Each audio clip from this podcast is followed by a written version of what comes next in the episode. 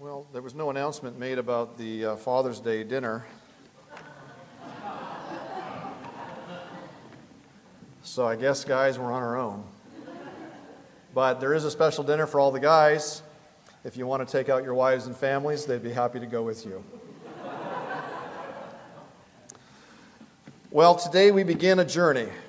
And this journey is in the book of Ephesians.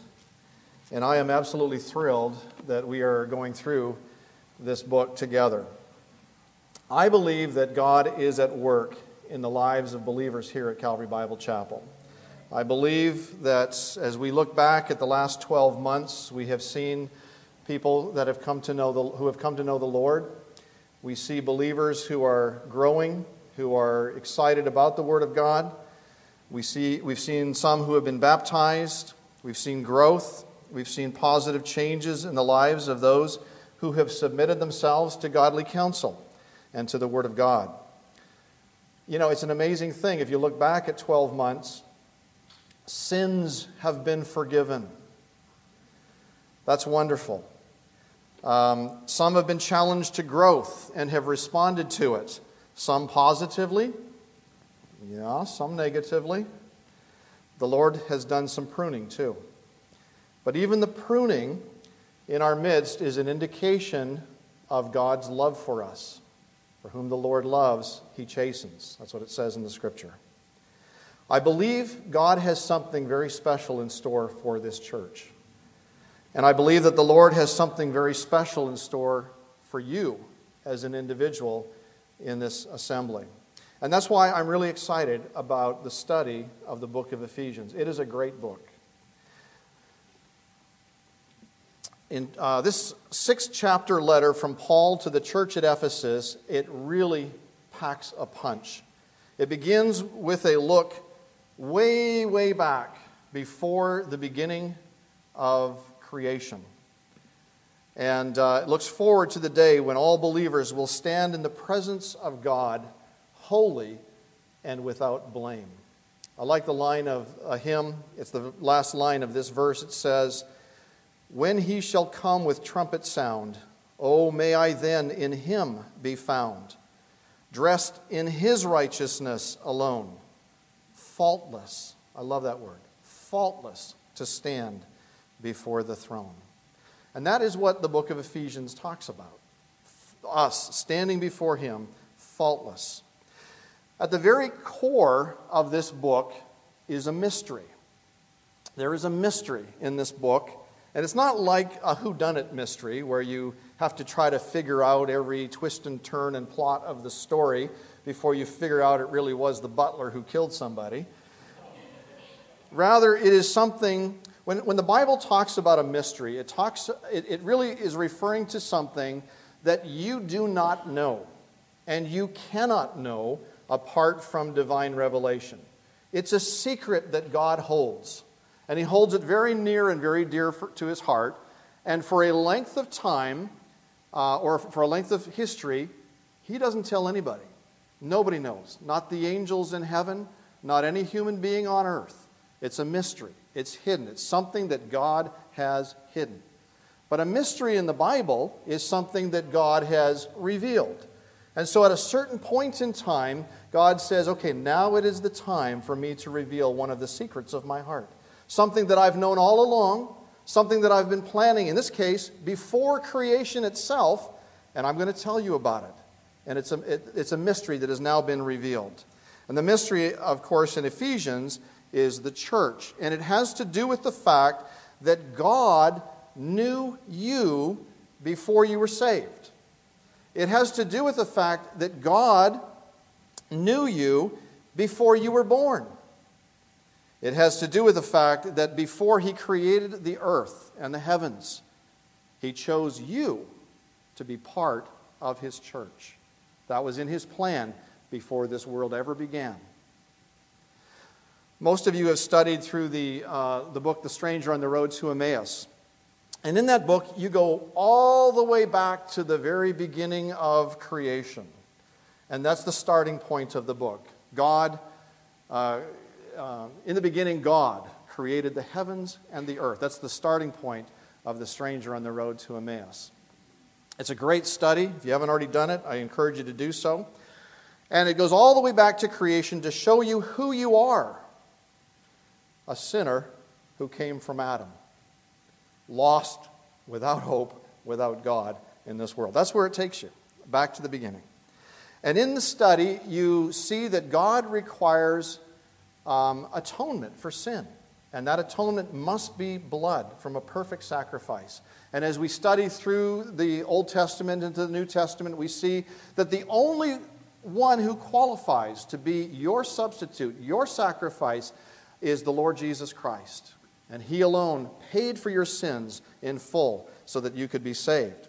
That's the stranger on the road to Emmaus.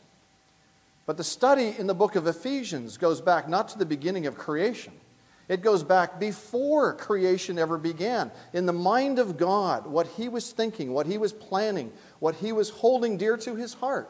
Something about you, something about me. It really, as we study the book of Ephesians, uh, you'll go back to see that you were on God's heart even before He called creation into existence. And so you are the object of God's love. God set his affection on you, his love upon you, and he created the heavens and the earth for you. Do you believe that? You are the object of his love. It says in the scripture in Ephesians that you are chosen by God. And you were the ones upon whom God wanted to lavish his grace. And it was because of you that God chose to create the heavens and the earth and the seas and all that it contains. And it was because of you that God chose to allow sin to enter into the world so that he could demonstrate not only that he loves you, but that he loves you, as we say, this much. Hands and feet on a cross, nailed there for you. Not only does he allow sin to, to enter, to demonstrate his love, but he loves you with exceeding great love towards you. It was because of you that he did not withhold his only son to die on the cross for your sins. It was because of you that he died on a rough hewn uh, cross of the Romans to take in his own body the blows of God that you deserved God's wrath against sin, your sin and mine. And God has withheld nothing from you. It was because of you God did this. Then, as we look at your life, I said this, um, I've said this often to people. If you, I, I like to go back and when I'm talking to somebody about the Lord, and their um, relationship with him, I like to go back and do a history. You know, any good doctor, if you go into their office, is going to take out a pad of paper and go, okay, now when were you born? And have you ever had any of these ailments before? And so on. Well, in spiritual things, it's the same. You go back to the beginning. When were you born?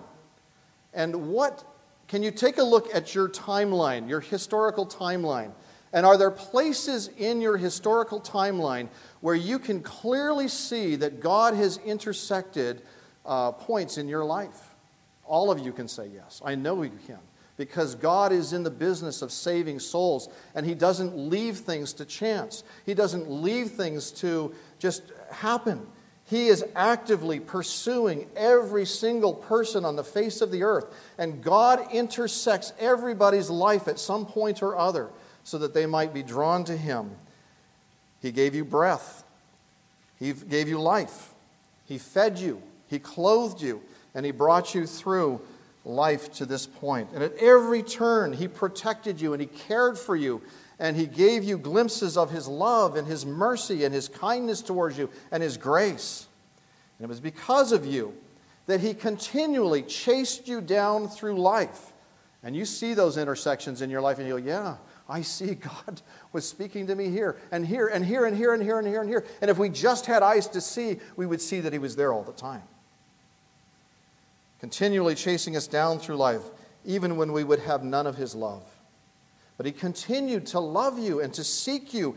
And one day, you were found by Him. Oh, what a glorious day that was, huh? And it was on that day that the scales of your eyes uh, fell and for the first time you saw that it was for you that Jesus Christ died on the cross and shed his blood for you. And it was by God's grace you were saved. Let me tell you, believers, you are loved. you are loved. But the story doesn't end at salvation. Really, it only begins. And, uh, but so many Christians, they stop right there. They get to the point where they see that God loved them. They see that Jesus died on the cross for them. They see that their sins can be forgiven. And they say, Lord, I take you as my Lord and Savior. And that's it. They just stop and they sit and they go, I have my ticket to heaven. I'm just fine. I'm okay. But that's where salvation just begins. God doesn't stop there. It is entirely within God's purposes that Christ may dwell in your heart. This is from Ephesians 3:17. That Christ may dwell in your hearts through faith. That you, being rooted and grounded in love, may be able to comprehend with all the saints what is the width and length and, and height, to know the love of God which passes knowledge, that you may be filled with all the fullness of God. I'll tell you, the book of Ephesians is a rich book. It is loaded with benefits to us as believers. It is a book of abundance with choice words. And I'm going to just put them up on the screen here riches, five times, grace, 12 times, inheritance, four times, fill or fullness, seven times. In this book, we learn about the unsearchable riches of his grace, chapter 3, verse 8. The exceeding riches of his grace, chapter 2, verse 7. The riches of the glory of his inheritance in the saints, chapter 1, verse 18. And the exceeding greatness of his power toward us who believe, 119. And we learn that he is able to do exceedingly abundantly beyond all we can ask or think. Do you see the way those, those verses are loaded? It's going to break the camel's back. The Bible uh, says all of this and more in Ephesians. Before the creation of the world, we think of creation as a great accomplishment on the part of God, and it is. It is a wonderful accomplishment on his part. But before the creation of the world, God devised a plan for you that is absolutely mind blowing. And it involves you as an heir of God. Think about that for a second. Just we say these phrases and we go, heir of God. An heir of God. Think about that and a joint heir with Jesus Christ. Now, some of you would be satisfied to be an heir of your father or your mother. That would be satisfying enough. This is being an heir of God and a joint heir with Jesus Christ. And all that is Christ's is yours in full measure, nothing held back. We are blessed, the Bible says, verse, uh, uh, Ephesians 1 3 says, as we are blessed with every spiritual blessing in the heavenlies in Christ. And yet, so many Christians live their life as if they have nothing. They live as paupers. Do you feel that way? Yeah, I'm Christian.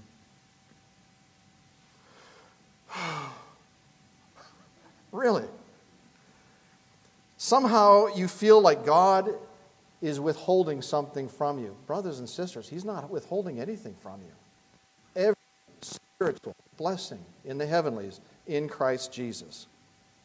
What happened along the way in your Christian life that you, begun, that you began to think of God as someone who burdens you beyond measure? Is God like that? But some of us live that way, as if God has somehow burdened us uh, beyond measure. God is the one who blesses, not burdens. He blesses you beyond measure. At times I look at Christians and they live as if they are homeless beggars on the streets, running from God who only wants to bless them. I think of that because of uh, Tomas, Marti- Tomas Martinez. I don't know if you heard about Tomas Martinez, but in 2000, the year 2000, he was living on the streets of Santa Cruz de la Sierra in Bolivia. He was a homeless man. He had lived on the streets for quite some time. And the police, it turned out, had been searching for him because they had some very good news for him. He had just inherited a $6 million fortune. And they were out looking the streets, searching the streets for him uh, because he had just inherited this $6 million. His uh, wife had passed away. She, they were separated or divorced, and she had left her entire estate to him $6 million. And he got wind of the fact that the police were looking for him. And so he disappeared without a trace, never to be found. And to this day, as far as I know, Tomas Martinez is still a missing person. The Bolivian newspaper said of him as a new millionaire, paradoxically, not knowing his fortune. Sadly, many Christians act like Tomas Martinez. And God is coming after them, and they think of him as a policeman uh, about to arrest him and put him in jail or something like that. And God only wants to bless. He's got blessings beyond what we can imagine, every spiritual blessing in the heavenly places, and we run from Him. And He only wants to bless us, not knowing our fortune. And so we live and we hide and we live defeated, miserable lives. I think miserable is a word that comes from the word miser, doesn't it? It should, or it does, I think.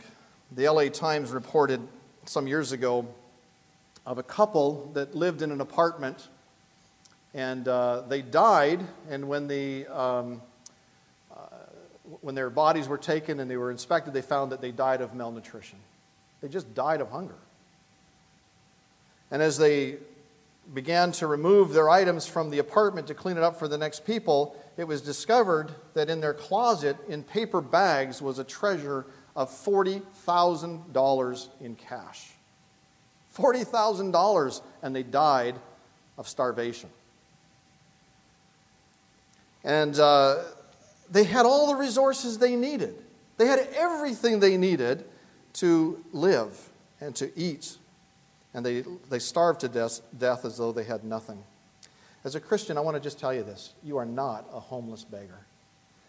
You have all of the resources of God available to you. Don't live like a malnourished Christian, but enjoy the rich benefits that God has provided for you. I want you to understand the incredible riches. Uh, and again, go back to the words that are in the book of Ephesians riches, abundance, fullness, power, and glory, and grace that the Lord has lavished upon you so that you might live in such a way that you are filled with the Spirit of God and you are building up the whole body of Christ and uh, fulfilling your God given calling on earth and doing the things that are to the praise of His glory. That's what the book of Ephesians is all about. The blessings that He has lavished upon us are not based on anything we have done. Salvation is nothing to do with us. Salvation has nothing to do with our good works or the things that we do. It is only what Christ has done for us. Well, living the Christian life is the same way. And He has lavished upon us so much. Um, our riches, our inheritance are based on His will. Chapter 1, verse 5. His grace, verses 6 and 7.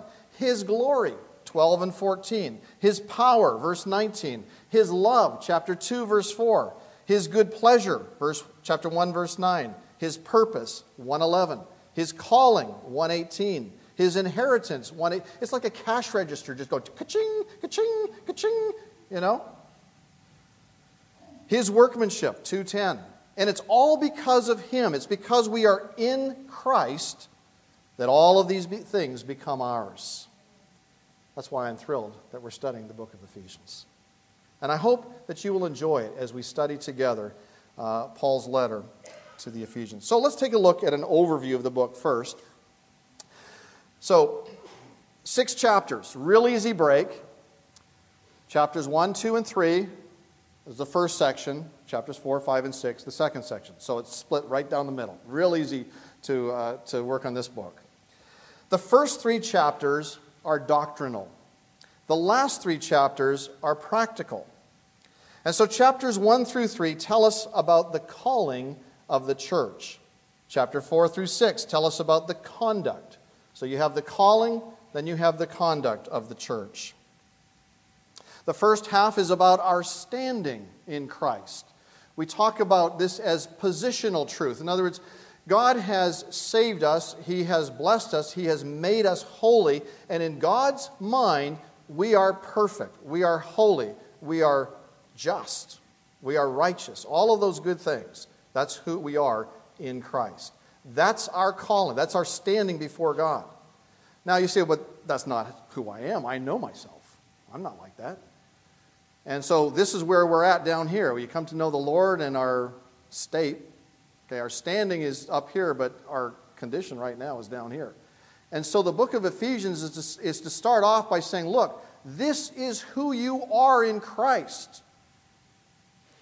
This is who you are in the kitchen. Now, make your kitchen walk more like your, your relationship with Christ.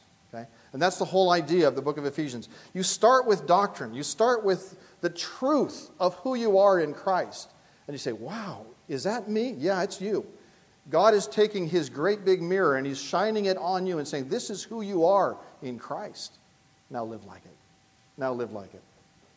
The first half tells us what God has done for us, the last half tells us how we can live for him. And so, if you look at the first half of Ephesians, it's as if God has handed you his checkbook. Wow, that's pretty cool because it talks about God owning everything. And he's turned over his checkbook to you. And you look at the resources in his checkbook, and it absolutely blows you away. And he tells you this here's my checkbook, it's all yours. All of it, it's yours. He's given it all to Christ and you are in Christ. So it's all yours. And He's not holding anything back. And what you are looking at in chapters 1 through 3 are the full resources of God, and they are all yours. What's, av- what's available? Everything you need. Everything you need is available to you. Some believers live in poverty, like those people who had the $40,000 in the closet. And some Christians live in poverty like that and say, Lord, I need peace. Well, look in the checkbook. Look in it. John chapter 14, verse 27. Peace I leave with you. My peace I give to you. Not as the world gives, do I give it to you. Let not your heart be troubled, neither let it be afraid. Romans 5 1 says, Therefore, having been justified by faith, we have peace with God through our Lord Jesus Christ. It's a present possession. Some believers continue to live in poverty and pray, Lord, I need joy. Look in the checkbook. For it says this John 15, 11, These things I have spoken to you, that my joy may remain in you, and that your joy may be full. There's that word again full, the fullness. John 16, 24, Until now, you have asked nothing in my name. Ask, and you will receive, that your joy may be. Oh, good. We're catching on. Good. Full. That's exactly right. All right. Um, again, some believers, they cry out, Lord, I just need to feel your love. Look in the checkbook again. And it says this in Romans 8 35 through 39. Who shall separate us from the love of God, from the love of Christ? Shall tribulation or distress or persecution or famine or nakedness or peril or sword? As it is written, For your sake we are killed all day long, we are accounted as sheep for the slaughter. Yet in all these things we are more than conquerors through him who loved us. For I am persuaded that neither death, nor life, nor angels, nor principalities, nor powers, nor things present, nor things to come, nor height, nor depth, nor any other created thing shall be able to separate us from the love of God which is in Christ Jesus our Lord. There is no limit to his resources. And the interesting thing is, I know that when I write a check out, I deplete resources in my bank account. I, it just works that way. Every time I write a check out, that check goes out and the money goes down in my checking account. Does that happen to you too? You're depleting. Every time you're writing something out, you're depleting, depleting, depleting. Now, every once in a while, you can fill it up again, you know, maybe after you get your paycheck and the government's taken out their portion of it, you know, and you put some more back in. But every time you write another check, you deplete your account. It is not that way with God's account. He's given you his resources, He's given you his checkbook. He says, okay, write out whatever you want, and I will honor every single request. Everything. Everything. There, and it never depletes his resources. It's not like his balance comes close to being empty. It never happens. It is full, complete, all the time.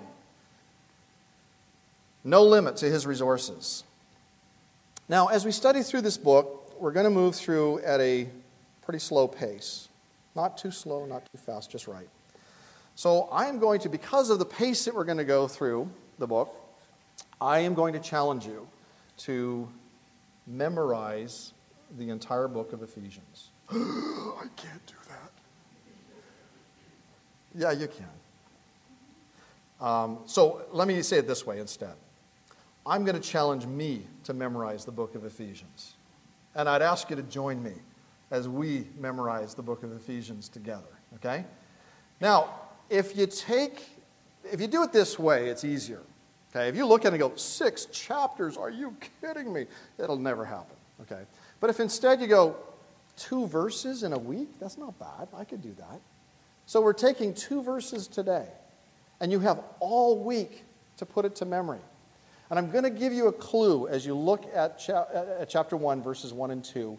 You'll see things in pairs. And I think that's because the book of Ephesians is a book of abundance. And, it, and God just wants to lavish uh, things upon us. And, and there's pairs all the way through here. It's really interesting. And if you keep that in mind, you go, oh, that makes it easier to memorize. And so let's try it. Let's take a look at the first two verses uh, this week. And so by the time we finish the book of Ephesians, you should have it all memorized, all to heart. And you go, wow, I have all these resources stored away in my heart and my head. Now I can live the Christian life as God intended me to do so with joy, with peace, with love, all of these things. Okay? Chapter 1, verse 1. Paul. Now, that is the only part here that is singular. Paul. An apostle of Jesus Christ by the will of God, to the saints who are in Ephesus and faithful in Christ Jesus, grace to you and peace from God our Father and the Lord Jesus Christ. So take a look. I'll show you where the, the pairs are here. Paul, singular an apostle of Jesus Christ, that's the first part, by the will of God. You have both Jesus Christ and God the Father listed here. Then he talks to, to whom is the book written? To the saints who are in Ephesus, and the second part, faithful in Christ Jesus. Now we'll dig into what all that means in a minute, but there's the pair again, okay? Then the greeting. Again, it's a pair. Grace to you and peace from God our Father and the Lord Jesus Christ. There's another pair, okay? So if you just look at it that way, you go, well, that makes it really easy to memorize. And so by next Sunday, I could call on any of you and say, come on up here and say the verses for us. No, I better not threaten you with that because then you might not show up. Okay, Paul, who is he? Well, most of you know Paul to some degree or other. He was born a Jew from the tribe of Benjamin and I'm sure his parents were just like parents today, you know, oh, I'm going to have a baby. Let's go get the baby book from the library. And so they went down to the public library and wherever they lived, and they started looking at names. What do you think of Zechariah?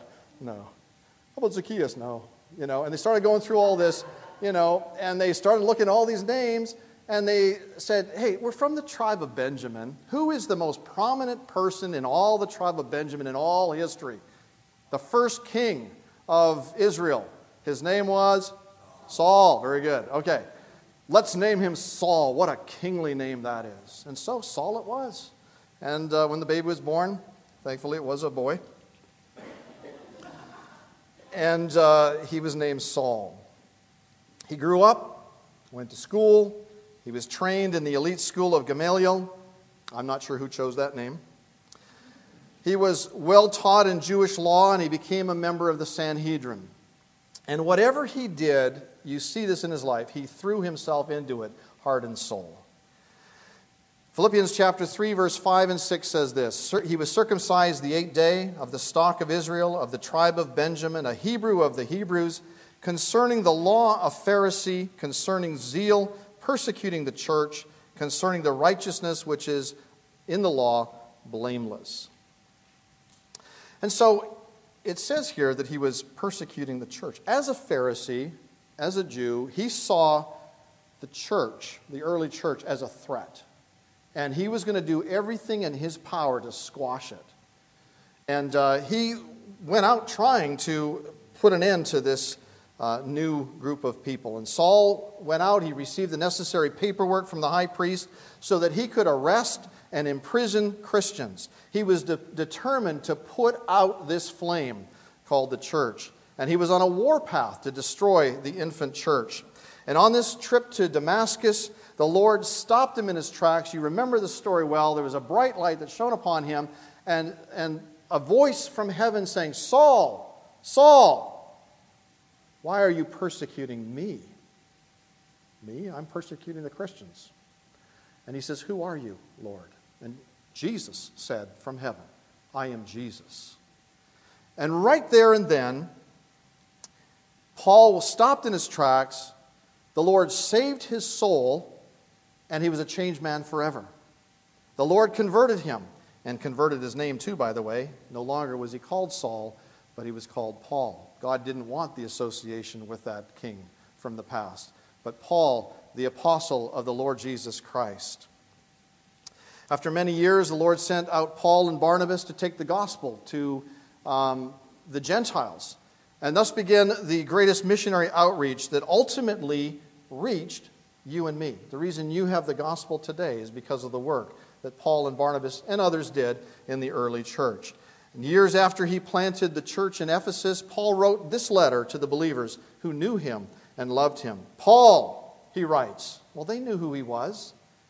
Paul, but he adds this an apostle of Jesus Christ by the will of God. Paul, an apostle of Jesus Christ by the will of God.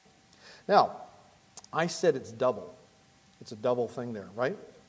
Apostle of Jesus Christ by the will of God, the Father, it's actually a triplet here, and I'll show you in a minute. An apostle was one who spoke for God. There are only, were only, 14 apostles ever. That's it, 14. And they were, the first uh, 12 were the disciples, and Judas apostatized, and they uh, elected Matthias in his place, and then along came Paul that the Lord made to be one of his apostles.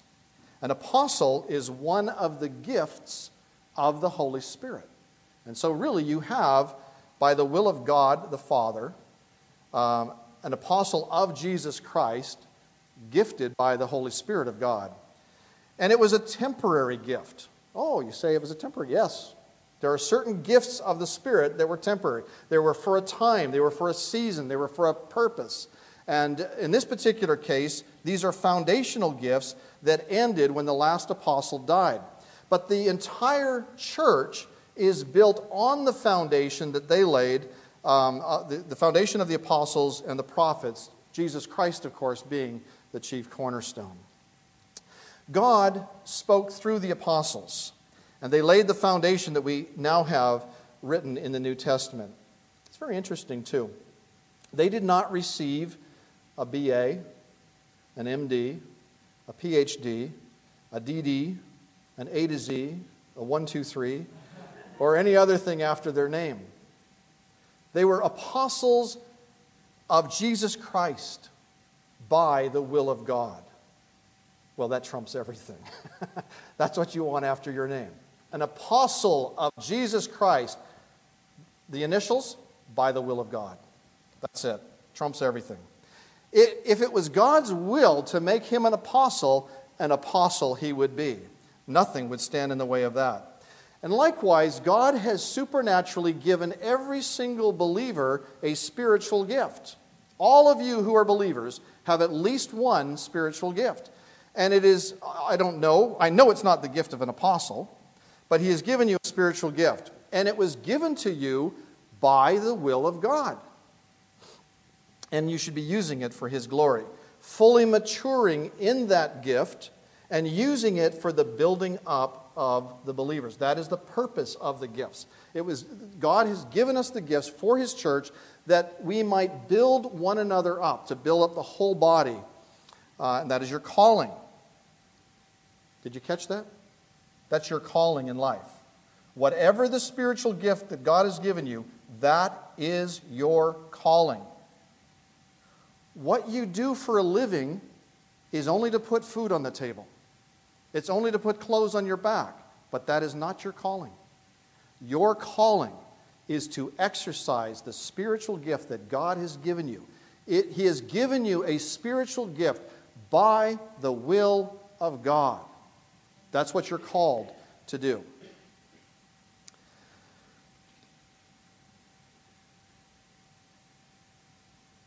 If you're an evangelist, you are an evangelist by the will of God.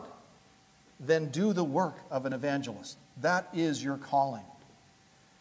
You are a teacher by the will of God. Then preach the oracles of God. That is your calling. You are a giver by the will of God. Then give bountifully and give cheerfully. That is your calling. You are a helper, then labor uh, in love and minister to the saints. That is your calling. Whatever gift God has given you, it is by the will of God. Do it because that is your calling, okay? Don't be sucked into the world and the things of the world and say, oh, my calling is to shuffle paper on a desk. That is not your calling. Now, God has given you jobs, praise Him for that. But don't misunderstand your calling. Don't neglect your calling. Don't miss what God has called you to do. It is a gift of the Holy Spirit that you might build one another up and to build this body of believers. That is your calling. Paul wrote to the Corinthian church in 1 Corinthians 9. He says, Am I not an apostle? Am I not free? Have I not seen Jesus Christ our Lord? By the way, that is a qualification for an apostle. He had seen the risen Lord. And are you not my work in the Lord? He's saying, Look, you are proof that I have exercised my spiritual gift. I have demonstrated that this is my calling. If I am not an apostle to others, yet doubtless I am to you for you are the seal of my apostleship in the Lord. Your salvation proves that God took a murdering, persecuting uh, person, uh, a persecutor of the church, and transformed him into an apostle. Paul's apostleship came from the Lord Jesus Christ by the will of God. God the Father, God the Son are united in their agreement, and it is a gift of the Spirit, as I say. So the entire Trinity was involved in Paul's calling and his apostleship. What was the responsibility of apostles? Well, they were to preach the gospel. That's what Paul did. They were to teach and to pray, and that's what Paul did. They were to demonstrate their calling through miracles. They were sign gifts demonstrating that God had entrusted his uh, word to them and uh, teaching to them and so on, and it was to be demonstrated uh, they were to demonstrate their calling through miracles. They were to appoint leaders or elders in the churches, and they were to write the Word of God. That was his calling. Now, Paul had a job. He made tents for a living. He made tents to feed himself and those who traveled with him. He made tents to make sure that he had clothes on his back. But very little is said in the New Testament about his tent making. The quality of his tents, the size of his tents, the marketing of his tents, anything about his tents, apart from the fact that he was a tent maker. He did not mistake his calling. He did not say, I'm a tent maker, and on the side I preach. His calling was an apostle of Jesus Christ. By the will of God, I'll make tents just to make sure we have enough food on the table. That was it. So Paul is writing to the um, writing the epistle as an apostle with the full authority of the Father and the Son and the Holy Spirit, and he writes to the saints who are in Ephesus and faithful in Christ Jesus. Saints? Who are saints? Say, are those those little plastic statues that you put on the front of your dashboard in the car so you don't have an accident? Are those those little pieces of things that you put on an elevator so that you make sure you get to the top floor? Is that what we are? No, we're not plaster models of something. We are not uh, waiting until we die and the church figures out whether we were good enough to be, be canonized as saints. Paul is writing to a group of believers who have just trusted the Lord Jesus Christ as their Savior and their Lord, and he calls them saints. That's what you are. You're saints. A saint is not a special group of people in the church that are more holy than others or recognized than other believers. When we say saint, we don't mean a special category or a canonized person after their death. All believers, all Christians are saints. If you're a Christian, you're a saint. Really? You say, I don't feel very saintly. Well, let's talk about that. The Greek word for saint here appears 229 times in the New Testament. It's a very good word. Most of the time, 161 of those times, it's translated holy. Holy. 61 times saints, four times it refers to God, and three other miscellaneous words. So the emphasis of the word is guess what? Holy. Holy. And by divine inspiration, Paul is calling us holy saints. And so we are. This word, and there are two words here. One is saints, and uh, the other one is, oops, let me go back here. Faithful. The first word is from God's vantage point. From God's perspective, as He looks upon you, He sees you in His Son, and He says, You're holy. You are holy. That means perfectly righteous, perfectly just, declared righteous, and there is no condemnation to those who are in Christ Jesus. Because the Bible says, Those He called, these He also justified. Believer, the, mo- the moment you trusted in Jesus Christ as your Savior, He made you holy. He made you a saint. Paul then says, faithful in Christ Jesus. The word faithful um, doesn't, is not really referring to our faithfulness in the sense of being trustworthy. That's not what the word means here. It means full of faith. Full of faith faithful in Christ Jesus. It, the word could be translated believing ones. So he's rather emphasizing that we trust the Lord Jesus Christ. It's really great. So we have the divine side of, of this, where God is looking at us and he's saying, You're holy.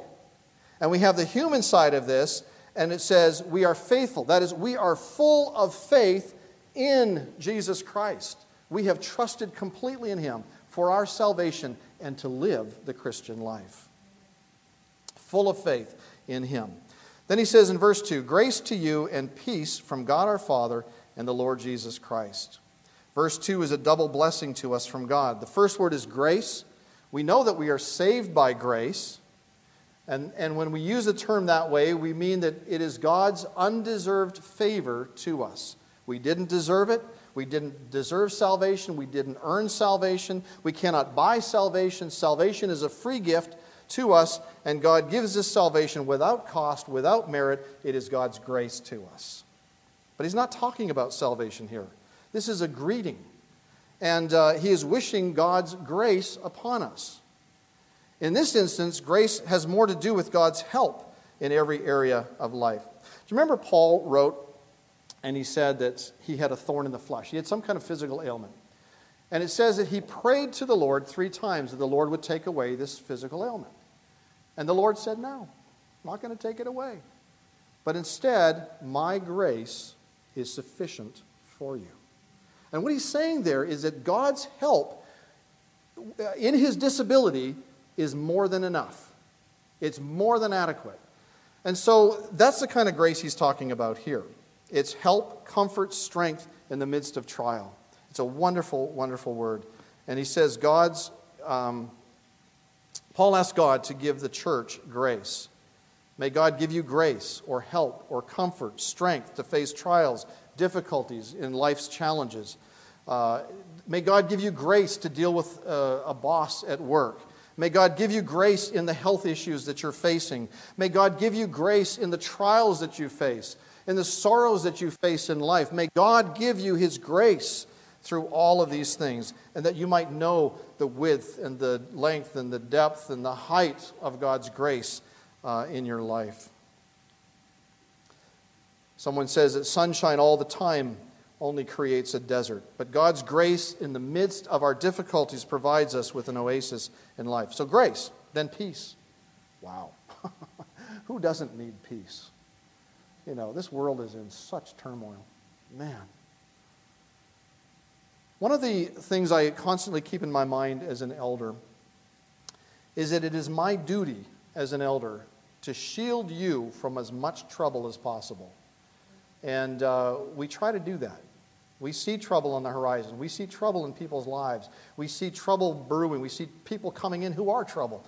And we try as much as we can to shield you from as much turmoil that comes our way. It is my God given duty to do everything I can to bring you as God's sheep to a place where you can lie down in green pastures and by still waters. That's a beautiful picture from Psalm 23. But that is the duty of an elder to make sure there is peace and calm and rest as much as possible um, in your life. That's what God wants for all of us. And that's really the greeting that have, he says here grace to you and peace. Try it sometime as you greet the saints. And you come in and you go, Grace to you and peace from God our Father and the Lord Jesus Christ. What? It's a better greeting than, How are you? How you doing? How you doing what? Okay? Grace to you and peace from God our Father and the Lord Jesus Christ. I love that little word in there. It says, From God our Father. Where does this grace and peace come from? It comes from God, our Father, and the Lord Jesus Christ. God. When we use that term, it's, uh, he seems so far away, so distant, so infinitely high. But Paul writes, Father. And what an appropriate term for today, Father's Day.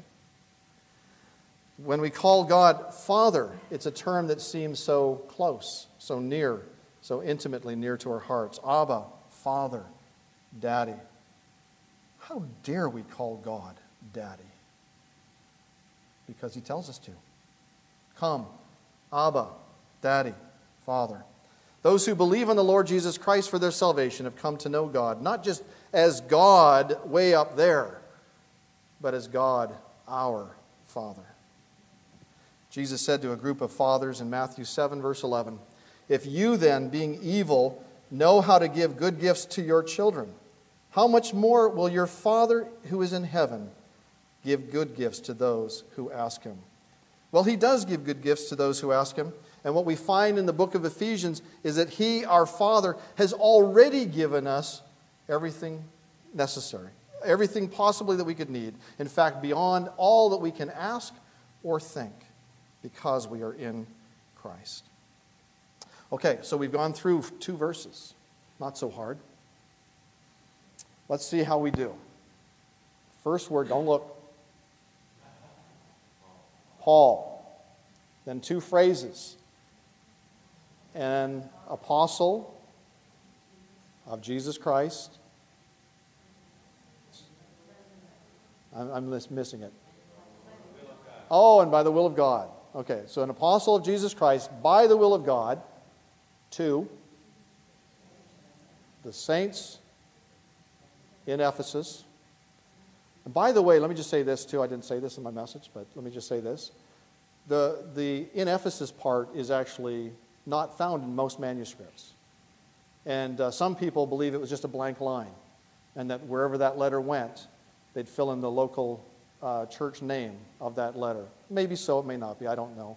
But it's kind of cool if it is. So we could actually say to the saints in Fremont, Calvary Bible Chapel, okay, fill it in. He's talking to you, okay? Now, when you memorize it, when you say it, I'm going to expect Ephesus. But know in your hearts we're talking about Fremont, okay? In Ephesus, okay? What else?